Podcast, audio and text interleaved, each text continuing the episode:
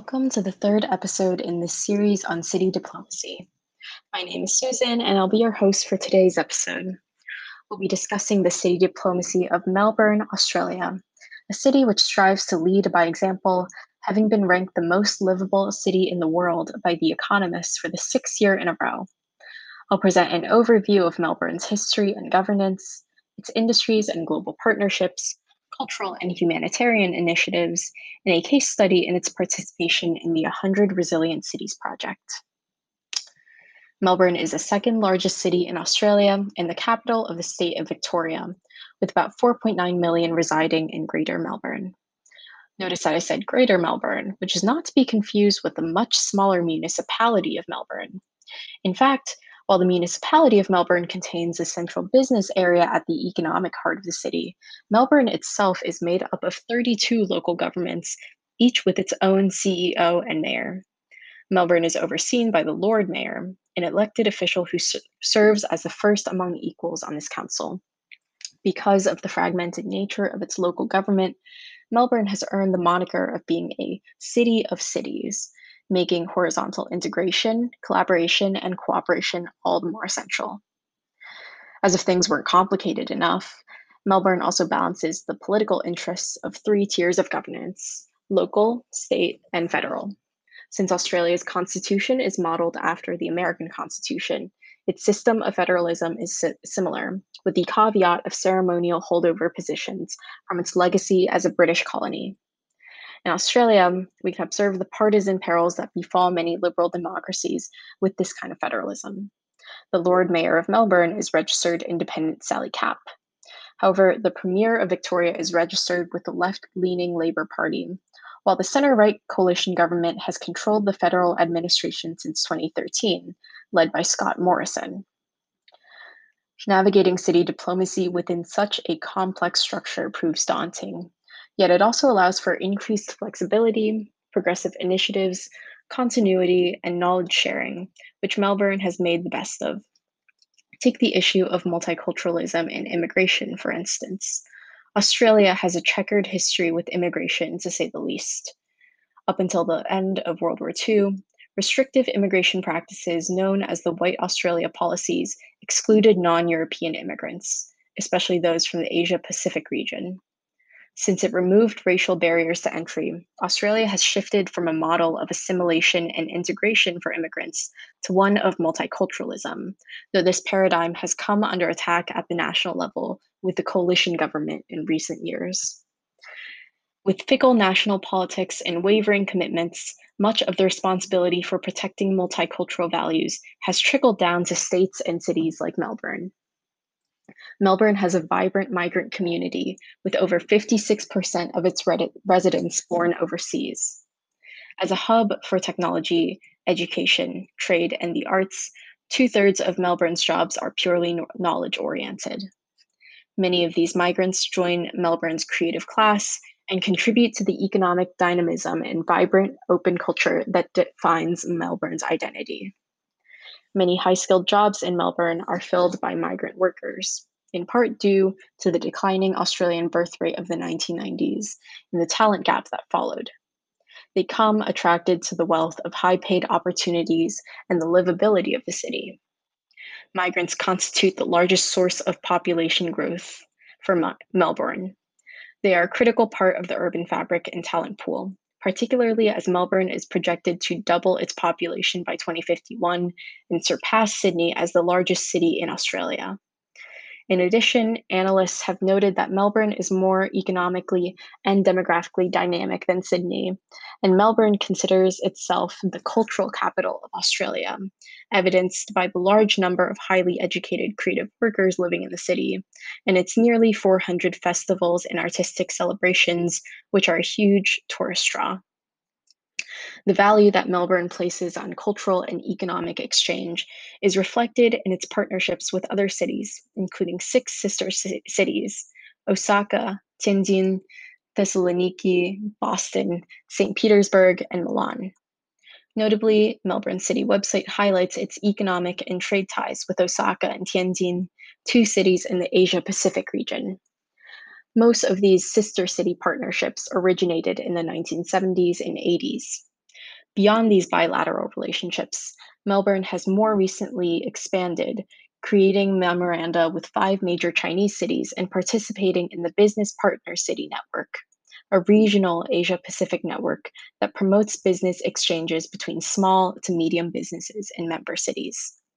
All of this illuminates the significance of Melbourne's regional diplomacy and economic interdependence with cities in the Asia Pacific, many of which are in China.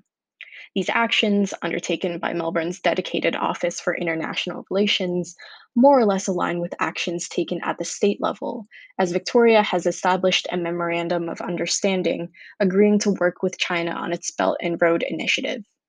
However, Australia's Morrison government proposed new legislation in December 2020, which would allow the federal government the ability to veto international agreements involving a subnational actor if the federal government deems that the agreement is inconsistent with national foreign policy.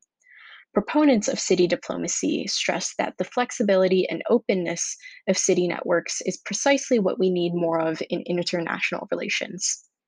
This is a textbook case of the tensions that can spark between different levels of government as transnational diplomatic networks challenge the Westphalian sovereignty of the nation state. Melbourne itself is a microcosm of the globalized world. Melbourne emphasizes multiculturalism on many of its statements and highlights its mosaic approach to cultural integration, celebrating the many diverse and differentiated local neighborhoods that come together to form the city. Despite its reputation as a multicultural country, immigration to Australia is at its 19 year low and has been declining since 2008. Australia's government has been condemned by human rights advocates for its offshore migrant detention centers, where all migrants arriving by boat have been settled since 2013. These criticisms come on the basis of human rights violations, poor living conditions and health services, and dehumanizing and cruel conditions. As Australia's moral authority slips as a result of these centres, which the UN has called abhorrent, Melbourne's leadership as a refugee welcome zone has risen.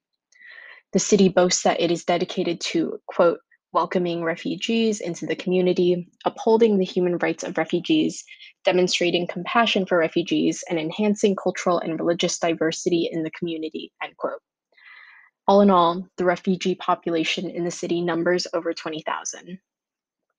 The locally differentiated nature of Melbourne city organization coexists with an uneven cultural geography. Greater Dandenong, one of Melbourne's 32 municipalities, is Melbourne's most diverse municipality with its largest refugee population. Greater Dandenong hosted a 2015 joint mayoral forum on refugees seeking asylum, resulting in a joint statement and the local government mayoral tax task force supporting people seeking asylum. Additionally, the municipality has its own 2018 to 2021 action plan for refugee resettlement and hosts a number of festivals and refugee recognition events to boot. This is one instance of how Melbourne's unique city structure allows for a hyper local focus as governments can meet the specific needs of their constituencies. However, we can imagine that the overlapping nature of Melbourne's governments can prove to be logistically challenging. The city and cities of Melbourne must strive to avoid duplication and ensure that resources are efficiently allocated across areas of need. It is impossible, furthermore, to understand Melbourne's place in the world without acknowledging its Aboriginal history. Melbourne is situated on land that historically was occupied by the Boonwurrung, Boon Wurrung, and Wurundjeri Woiwurrung peoples of the Eastern Kulin Nation. The rich Aboriginal heritage of Melbourne is one which the city has sought to emphasize and celebrate in recent years. Global city networks like the World Cities Culture Forum have highlighted the role of Aboriginal Australians in forging the heritage of the city. Melbourne's official city documents and statements frequently begin with a land acknowledgement, and efforts to address the Aboriginal community include numerous celebrations, days of recognition, and a reconciliation action plan for the city. Through these initiatives, the Council of Melbourne has made efforts to include Aboriginal actors and stakeholders in shaping municipal initiatives. Additionally, they have striven to support Aboriginal businesses through knowledge and resource sharing, marketing support, business and entrepreneurship initiatives, and council procurement. A separate team, known as the Aboriginal Melbourne Team, works with the city and liaises between the city government and Aboriginal community as the city implements its programming. Melbourne's increasing awareness of Indigenous presence and issues is indicative of trends in other cities, particularly in countries such as Canada and Australia. Despite these efforts, Melbourne undeniably exists as a result of violent settler colonial processes displacing Aboriginal peoples from the land. Melbourne citizens, when surveyed, expressed support for further recognition for Aboriginal people. However, the Aboriginal presence is not highly visible in the city. In the municipality of Melbourne, only 470 of the 180,000 residents identify as Aboriginal.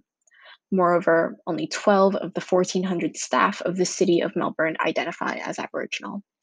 Given these numbers, we must ask how Indigenous voices can further guide the direction of the city, particularly its relations to the Aboriginal community.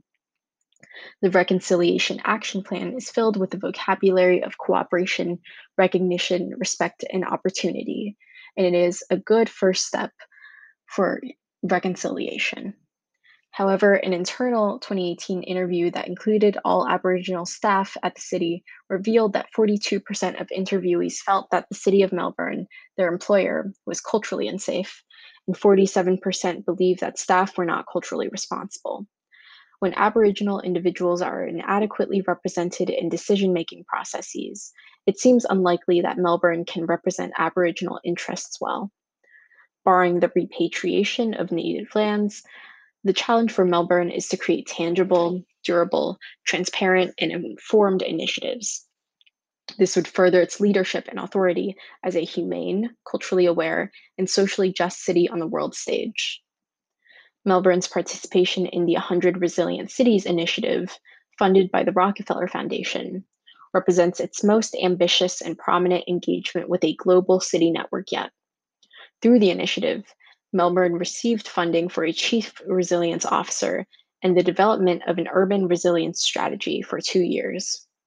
Melbourne utilized the resources and expertise of the Rockefeller Rockefeller Foundation's extensive network of other city governments, nonprofits, academics, and specialized experts.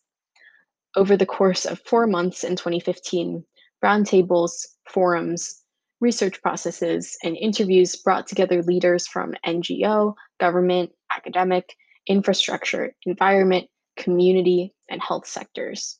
They assessed the current state of the city, held forums to identify possible solutions, and conducted extensive, and conducted extensive research, working towards synergy across sectors. Melbourne's first resilience strategy was born as a result of this process.